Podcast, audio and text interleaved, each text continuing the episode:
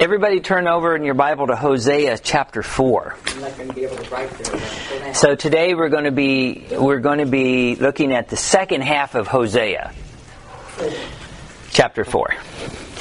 And so I've told you all before that when we're going through something, that if I can dig something out of the Bible, I'm going to try to share it with you, okay? So, and let me just be the first to say, I don't always understand everything that the Bible says.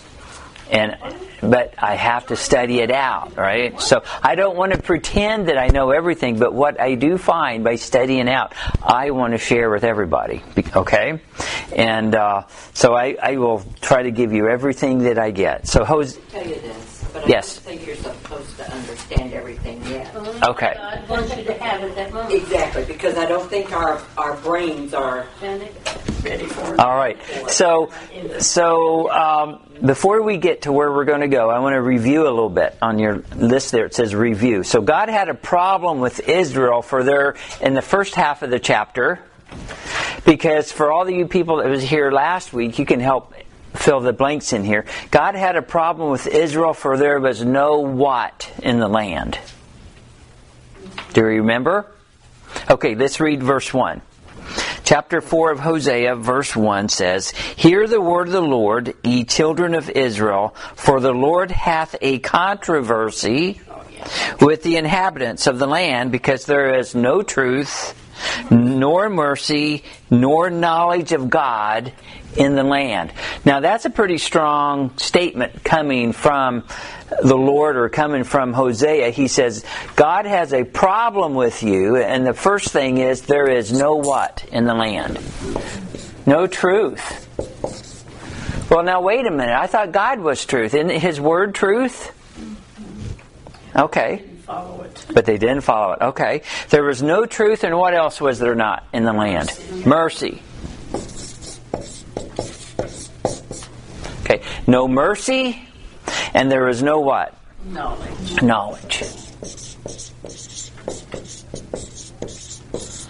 Okay. Really, if you want to preach somewhere, there's your 3-point outline right there, and you could go to any church in the whole country, and you could preach that outline today, and you'd be right on target. Because that kind of fits home with where we are today. There was no truth, there's no mercy, and there's no knowledge of God and land. Not because they had never had these, but because they had rejected.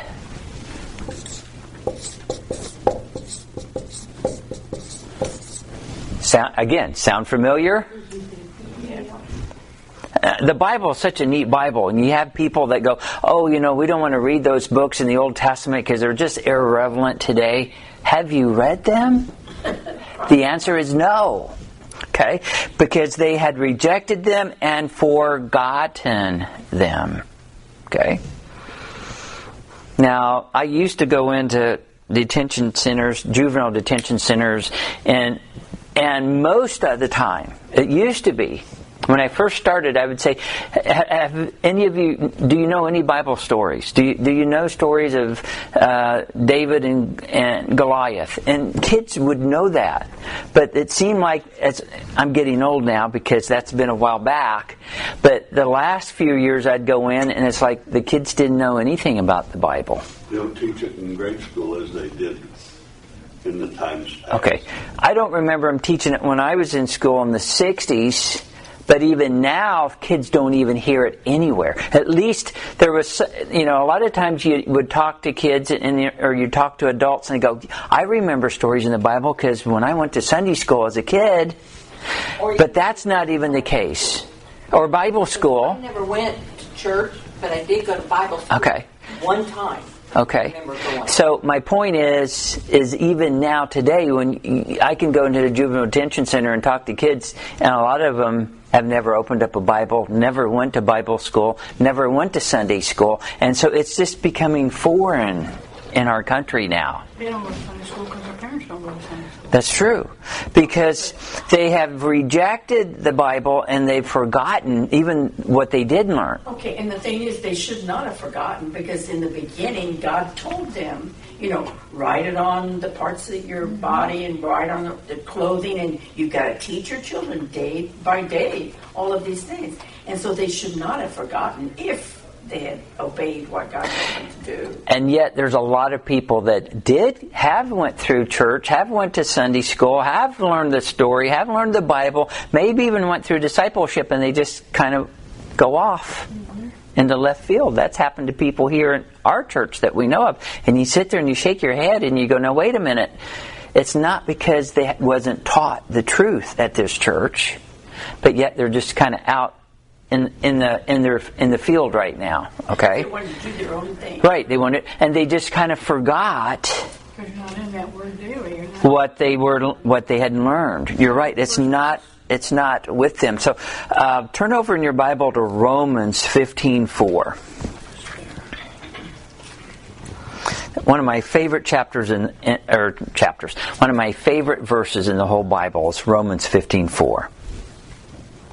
And I've used this verse, and it has several different nuances in the meaning, or you can use this several different ways. It says, for whatsoever things were written aforetime. So when would that aforetime be? In the beginning. Well, this is in Romans, but to us, Romans is even old, so the whole Bible, not just the Old Testament. So, for whatsoever things were written aforetime were written for our what? Learning. Number one, I've been again, when I was a younger Christian, I used this verse saying, hey, we have got to read the Bible for our learning.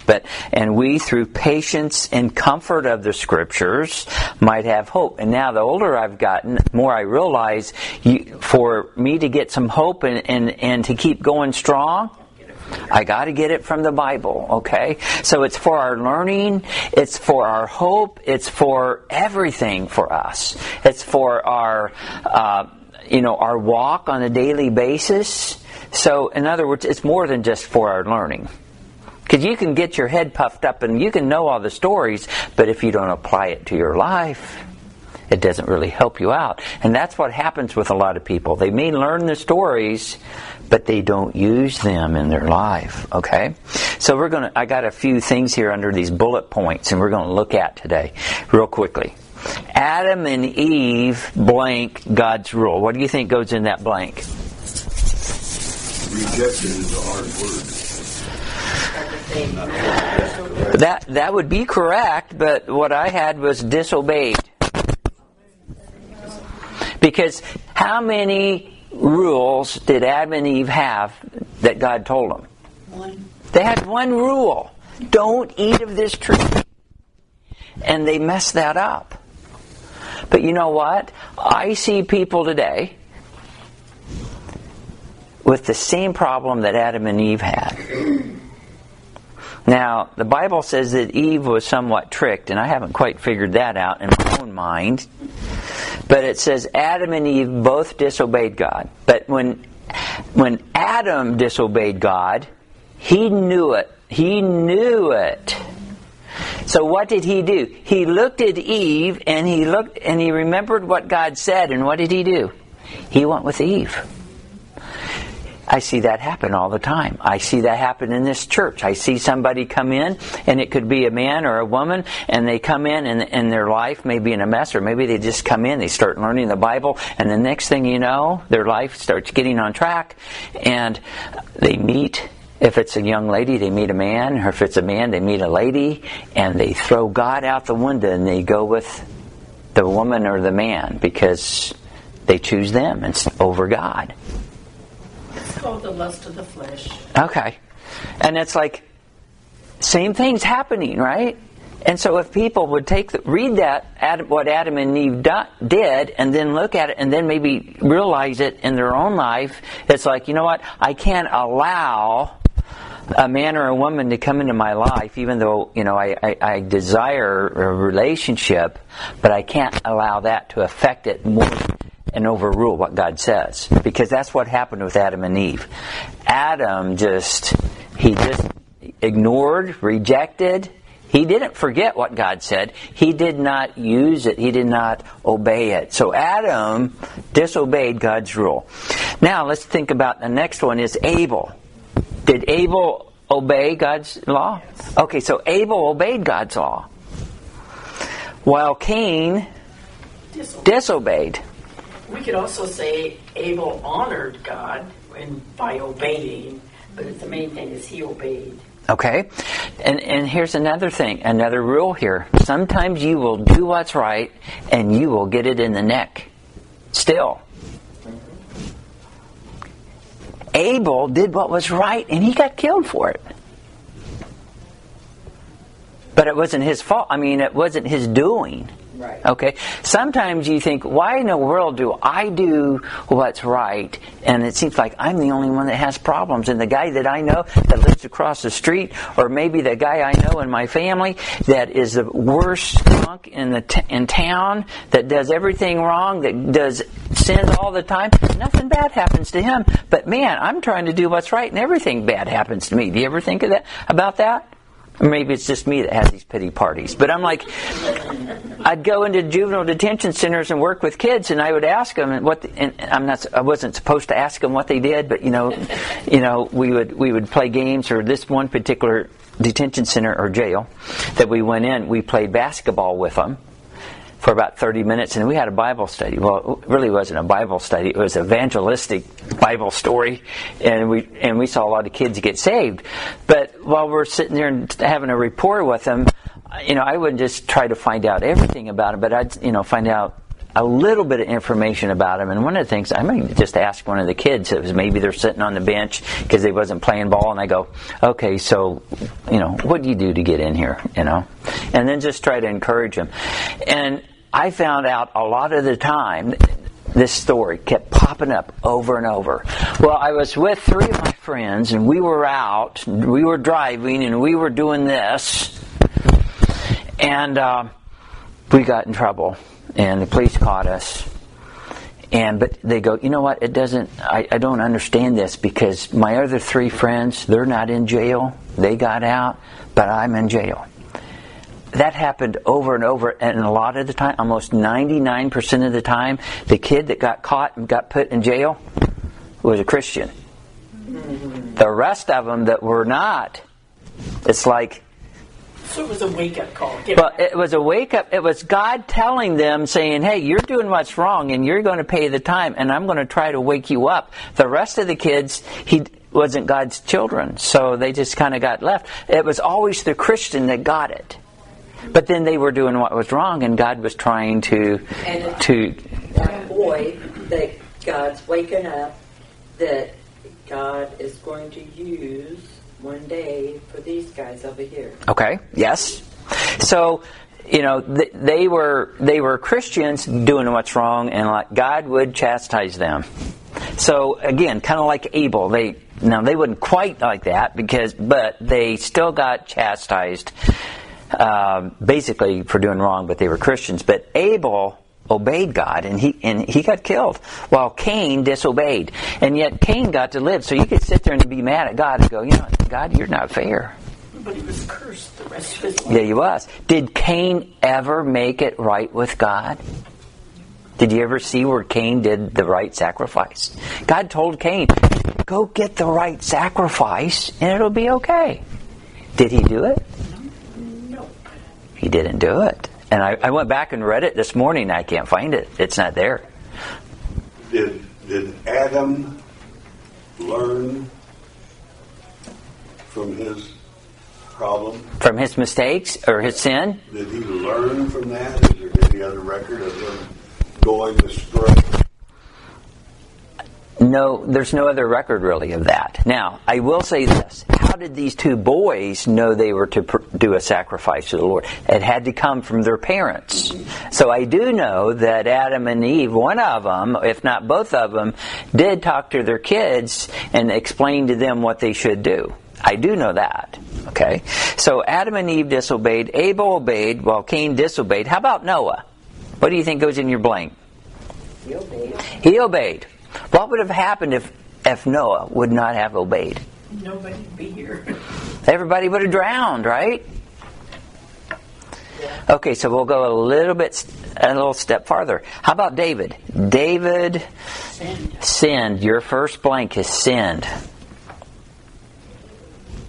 But here is the difference between David and other people in the Bible. Here's the difference between David and Cain.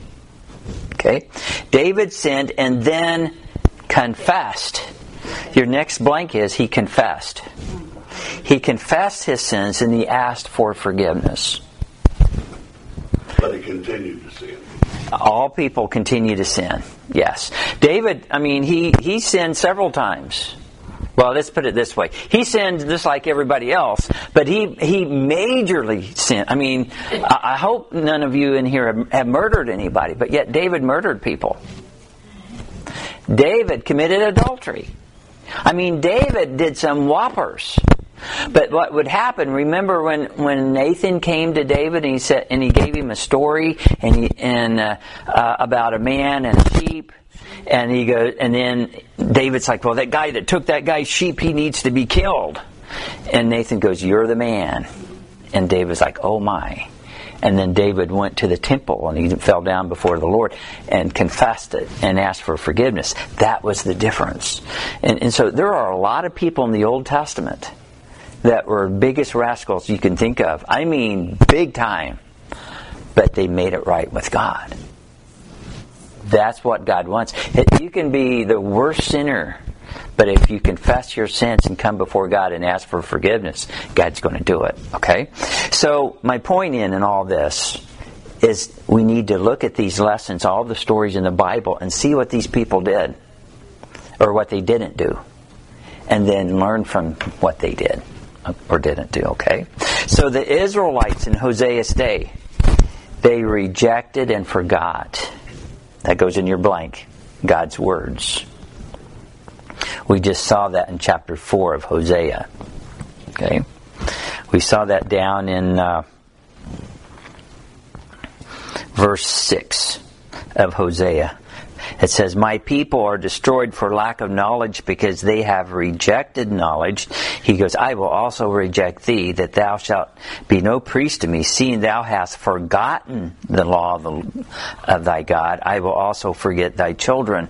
So God gets to a point where he's basically almost had it with them. Okay? So today, in our life, your next line there, today we need to trust and obey God's word. There used to be a song that said that, wasn't it? Trust and obey. Okay, there still is. We don't sing it much, right?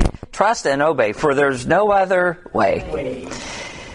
Okay, we need to trust and obey God's word. That we should. What do you think goes in that first blank? Accept Christ's redemption and next blank is walk. Two things that I think a Christian would do, or anybody should do.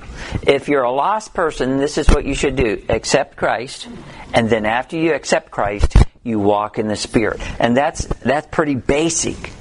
But if we would do that, that's all God requires. He wants us to walk in the Spirit. How do you walk in the Spirit? By putting God's Word in your life, by praying, by living the walk that we need to do. So the next line down says, if we would run every decision through the Bible and through prayer, it would save us many, many problems. Okay? Now, some people just live by the seat of their pants. They don't plan. They just, whatever happens, happens. And yet their life shows that. And so we talked about somebody this morning, and they don't make good decisions. And so there's people all the time that I see, their life is a mess just because of the decisions that they've made. Man, I'd like to go back and change a lot of my decisions, because there's some that I just bombed at. Okay? I'd like to do them over again. I'd like to stop and go, hey, I want to redo. I'm not going to get that chance, I don't think. Though that would change everything else. I'd still do it. Yes, that's my point. Yes, there's things that I should have just went back to the Bible and went back to God in prayer and got His Word, His advice, and what the Holy Spirit told me, and I should have done that. Now, even if let's go a step farther. Some people like to plan. Okay, I'm a planner. I do like to plan. I like to find out the facts. My wife likes to do that too. It's like when we buy something, we research it to death before we ever usually buy something. I mean, and then when we buy something, we usually buy something that's going to last. I mean, we do all the homework. Some people don't do that at all, but that's us. But my point is, today, that's a good thing. I mean, we need to plan. You need to plan for retirement. You need to plan for what you're having for dinner tonight. I mean, we plan all the time, right? But when we put ourselves as supreme ruler instead of going to God and getting His knowledge and His guidance, that's when we're wrong. Okay? So we're just as wrong as the guy that doesn't plan. The point is, we need to go to the Lord to get His guidance and His direction.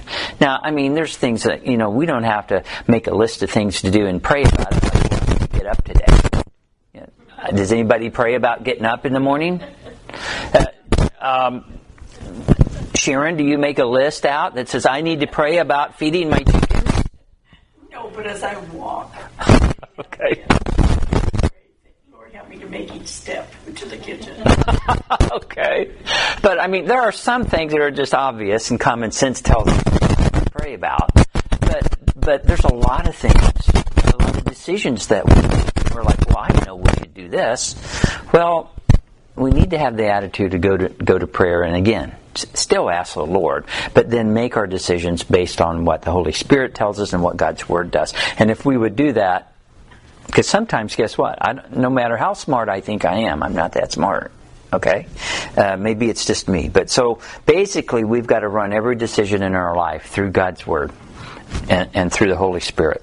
Okay? So now, like Brian says, I'm just now up to the lesson. That was a long lesson, but we'll keep going. Hosea chapter 4, and let's read 11 through 19. And we'll try to get through this. It says, whoredom and wine and new wine take away the heart, verse 11. Okay? My people ask counsel at their stocks. It's not Wall Street stocks, guys. And their staff declareth unto them, for the spirit of whoredoms hath caused them to err, and they have gone a-whoring from under their God. They sacrifice upon the tops of mountains and burn incense upon the hills, under oaks and poplars and elms, because the shadow thereof is good. Therefore your daughters shall commit whoredom, and your spouses shall commit adultery. I will not punish your daughters when they commit whoredoms, nor your spouses when they commit adultery. For themselves are separated with whores, and they sacrifice with harlots. That's just not a real nice message to tell people, is it? But I mean, this is pretty rough. It says, therefore the people that doth not understand shall fall. Though thou, Israel, play the harlot,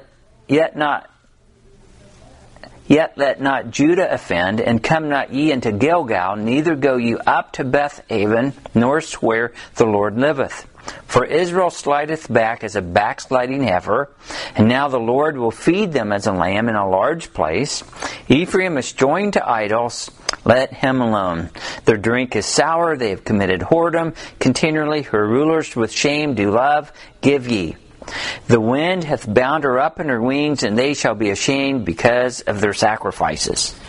That is a rough passage to go through, but we're going to kind of go through this real quick. Whoredom is defined in this context in verse 11 as idolatry. Again, over and over in the book of Hosea, idolatry and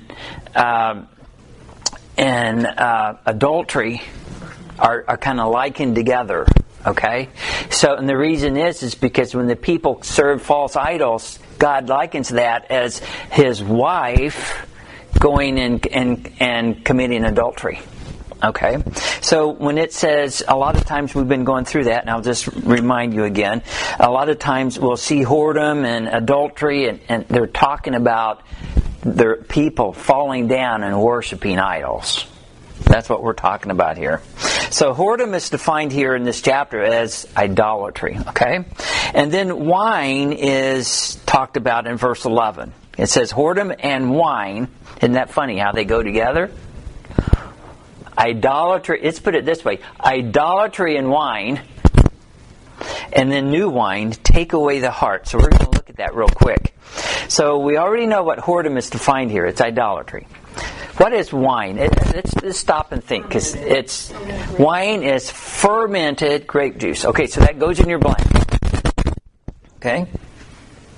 It is fermented grape juice. Now, again, you guys are the advanced Bible class, and so I don't have to go through all these verses, but we will. Okay? So turn over in your Bible to Genesis 9:21. I will just tell you this. Christianity is accepting drinking more and more. And it is totally against what the Bible says. It is very acceptable to a lot of Christians and a lot of churches. Hey, if you want to drink wine, that's fine. That's not what the Bible says. And I've seen that kind of evolve during my life too. I really have. So Genesis 9:21. I got to get to the right one. Somebody read that for me. 9:21. And he drank of the wine and was drunken. He was uncovered within his tent. Okay, so we're talking about Noah here, and it's not a really good story about Noah, but it basically doesn't leave out any details about what happens when you drink real wine or you drink excess of it. So, yes. So, he was, what's it say again? He was drunk. Okay. So, ferment, do you get drunk on grape juice? No. Nobody gets drunk on grape juice, right? But if it's fermented, you can. Now, turn over to Proverbs chapter 20. And verse 1.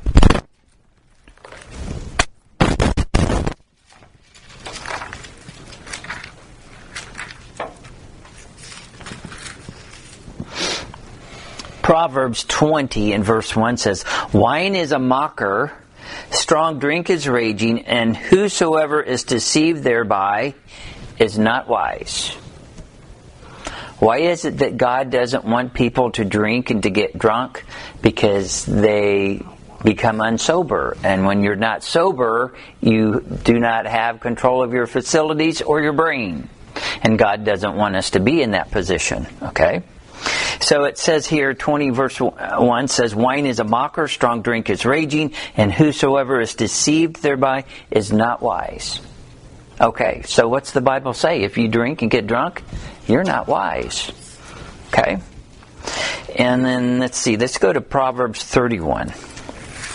If you're in here today and you like to drink wine, do what you want. I'm just telling you what the Bible says. Okay? I'd say not to, though. But Proverbs 31, 1 through 7 says, "The words of King Lemuel, the prophecy that his mother taught him." Listen to your mother, right?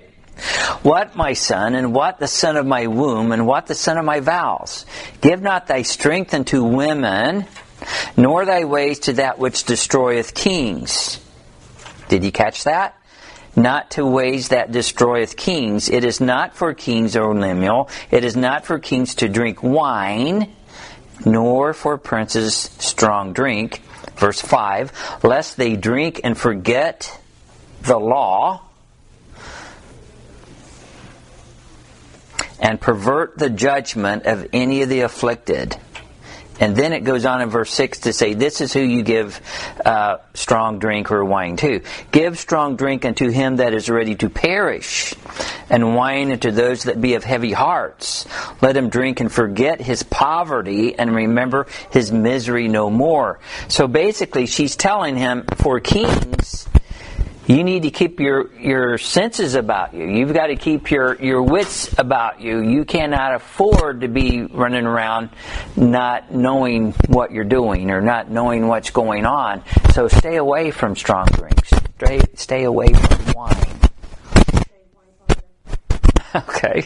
So this wine back in Hosea chapter 4 and verse 11, it says, "Whoredom and wine and new wine take away the heart." I will tell you today, many Christians will use this verse to say it's okay to drink wine.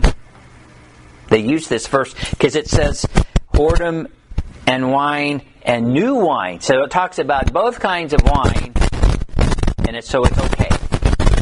But they're not saying what new wine is. They're not understanding what new wine is. Right. So what is new wine? Well, I'm glad you mentioned that. So turn back to Genesis chapter 40.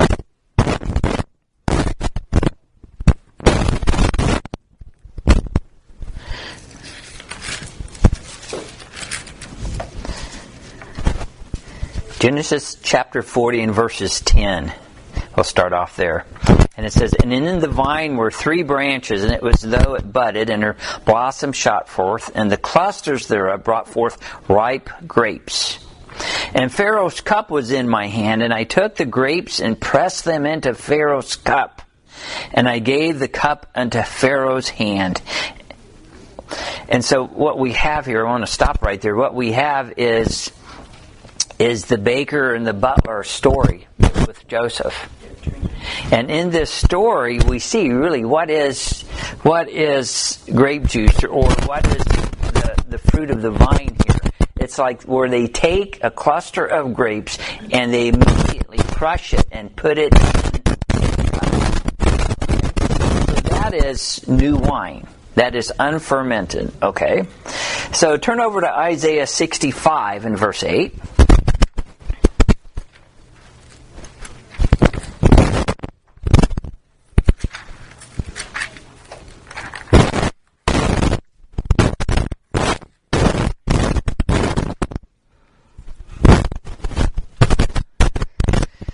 Isaiah 65:8 says, "Thus saith the Lord, as the new wine is found in the cluster." Okay, new wine is found in what? It's in the cluster of the grapes. "And one saith, destroy it not, for a blessing is in it. So will I do for my servants' sakes, that I may not destroy them all." So again, the context is new wine is grape juice. It's still basically just in the cluster, squeezed into the cup. Same thing in the Lord's Supper.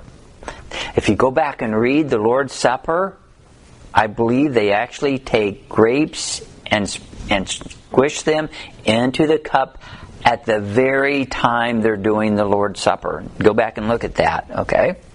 So we know that new wine is unfermented. So the question is, remember I said I'd try to get you whatever I can pick up from it. So again, verse 11 of Hosea 4 says, "Whoredom and wine and new wine." So we went through all those. "Take away the heart." Okay, I know how idolatry can take away your heart, because it takes your heart off from what God is. I understand what wine can take away your heart, because it'll get you in Lallaville drunken where you don't know what you're doing. But where in the world and why in the world can new wine take away your heart? How did that fit in the equation? See, did you guys? I tell you, I'm just like you guys. I ask questions when I'm reading the Bible too. So you're sitting along. It's like, okay, I got the first one, I got the second one, and I'm like, now wait a minute. I don't understand how new wine can take away somebody's heart. Well, new wine here is basically symbolizing material prosperity. Okay. Remember, there's a story in the New Testament where there's a vineyard, and the owner of the vineyard sends a servant to receive of the fruit of the vineyard, and they chase him out. And then they send another servant, and what do they do to him? They beat him up, right? And then the guy goes, "I'm going to send my son," and the servants that have the vineyard, they'll respect my son, and they'll give him the reward of the fruit of the vineyard. And what do they do to him? They kill him. Okay. So the wine in that story is unfermented wine. So it's the grape juice, and so. The whole story, the moral of the story, or the crux of the story is is prosperity. The people that was in control of the vineyard didn't want to give of their fruit. They didn't want to give their crop to the rightful owner. They wanted to keep it for their own prosperity. Okay? So in this passage here, it's talking about don't let the bad things in your life or even the good things of your life take you away. Take your heart away. So we see that here in America, right? We see people that can be, they can be a constant drunk. Well, they're not obeying God. They're out of God's will. But then we see people on the flip side of that they are total prosperity. And their heart's taken away too, isn't it? Because they're allowing the things that they have to take their heart away. So that's kind of what we're seeing in the passage here. Okay, so the whoredom that we talked about too here is going to be explained in the passage. It says, verse 12, "My people ask counsel at their stocks." And I said earlier, we're not talking about Wall Street stocks. What kind of stocks do you think we're talking about? Cattle and such? No. Okay. Okay, so under A, God's people ask counsel of their stocks. So stocks goes in your blank. So let's turn over to Jeremiah chapter 2, and we're going to see if we can define what this stock is.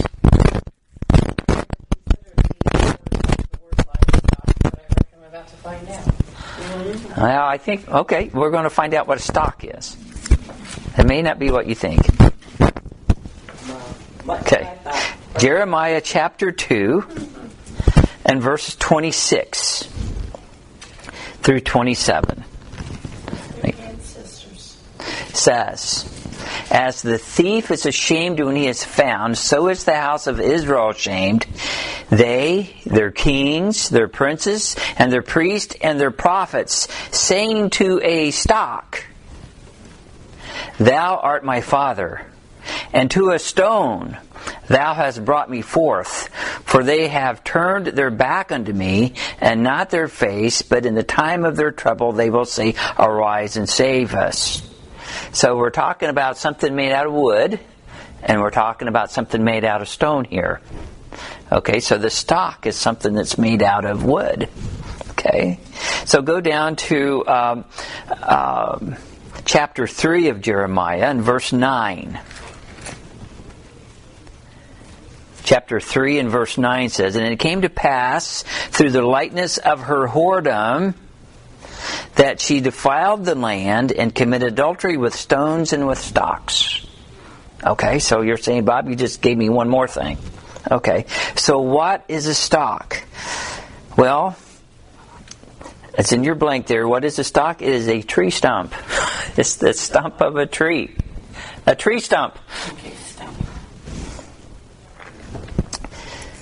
So let's turn over to Isaiah, and we're going to kind of stop today, but on this note, Isaiah chapter 18.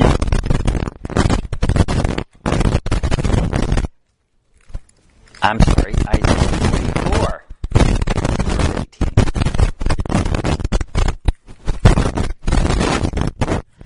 Chapter 18 of Isaiah. We're going to read 18 through 20. It says, "They have not known nor understood, for he hath shut their eyes that they cannot see, and their hearts that they cannot understand. And none considereth in his heart, neither is there knowledge nor understanding to say, I have burned part of it in the fire, yea, also I have baked bread upon the coals thereof, I have roasted flesh and eaten it, and shall I make the residue thereof of an abomination? Shall I fall down to the stock of a tree?" Yes, the stock of a tree. So what is a stock? It's a tree stump.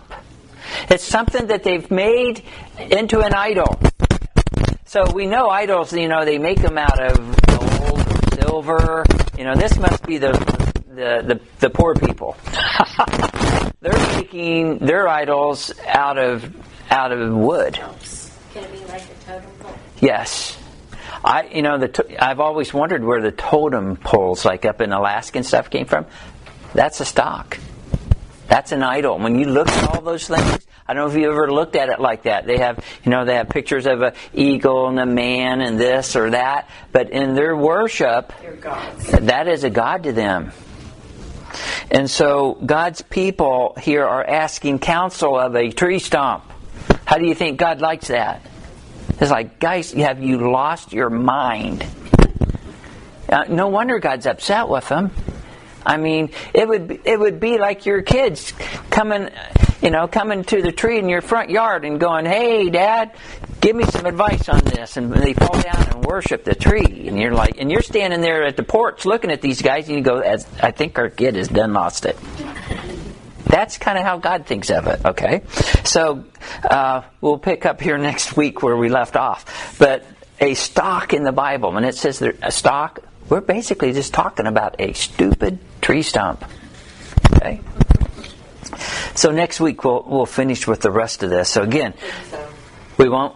No, I won't be here next week, will I? So when I come back in a couple weeks, we'll finish this up. Or you can study through this chapter. So, not... What's that? Okay. So we're going to learn some more things next week. And what I do want to say, in the book of Hosea, see, you got all these little nuances and all these little things put in there. And God's giving them, you know, what's happening in the land, but same thing that's happening in our land today, same thing that's happening in our churches today. They are forgetting God's laws, they're forgetting who He is, and they're doing their own thing. It's right here. There's nothing new under the sun. And so we'll continue on, and we're going to talk about staffs, and we're going to talk about the people doing what's wrong. And again, we'll finish this in a couple weeks. So we'll go ahead and pray. Any questions today? And I don't know how detailed, I know I'm probably going through this fairly detailed, but you know what? That's how we learn, right? Yes? How far apart, I admit my ignorance here, how far apart are these written?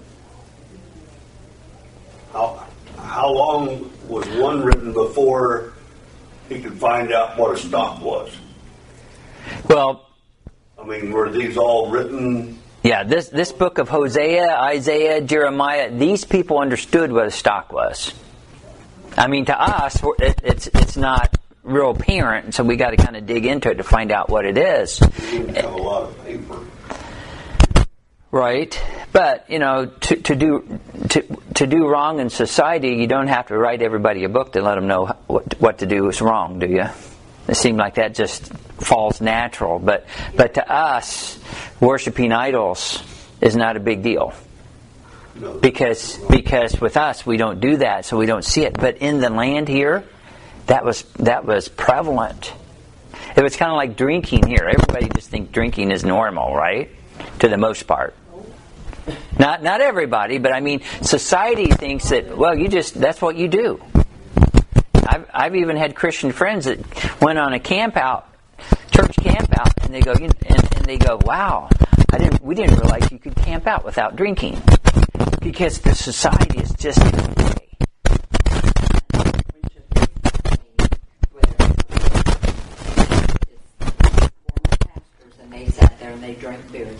Wow.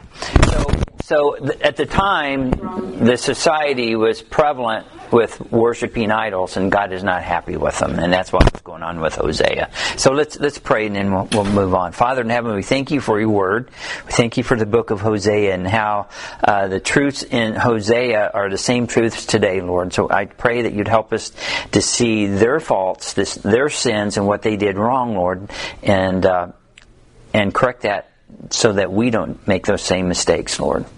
Not only the drinking, but also the prosperity, Lord, or to the point where we think we make all of our decisions instead of going to you. So I just pray for our class, I pray for our church, that we would put our focus on you and ask you for our advice and direction.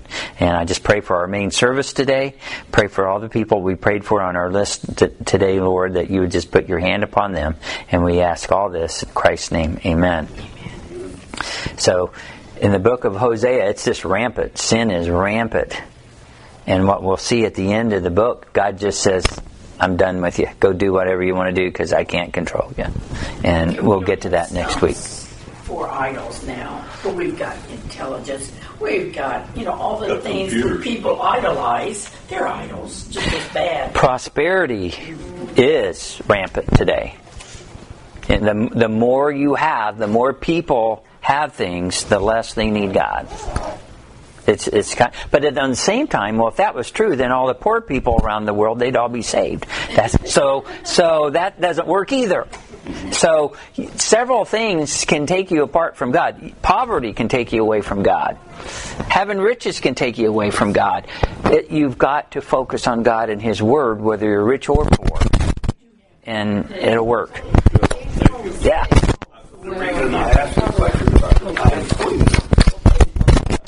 It's discouraging sometimes when you read along and you go, what did that say? Yeah. What is a stock? And you just got to have to get a dictionary out or concordance out and look at it and say, what do I need here? I'm going to turn this off.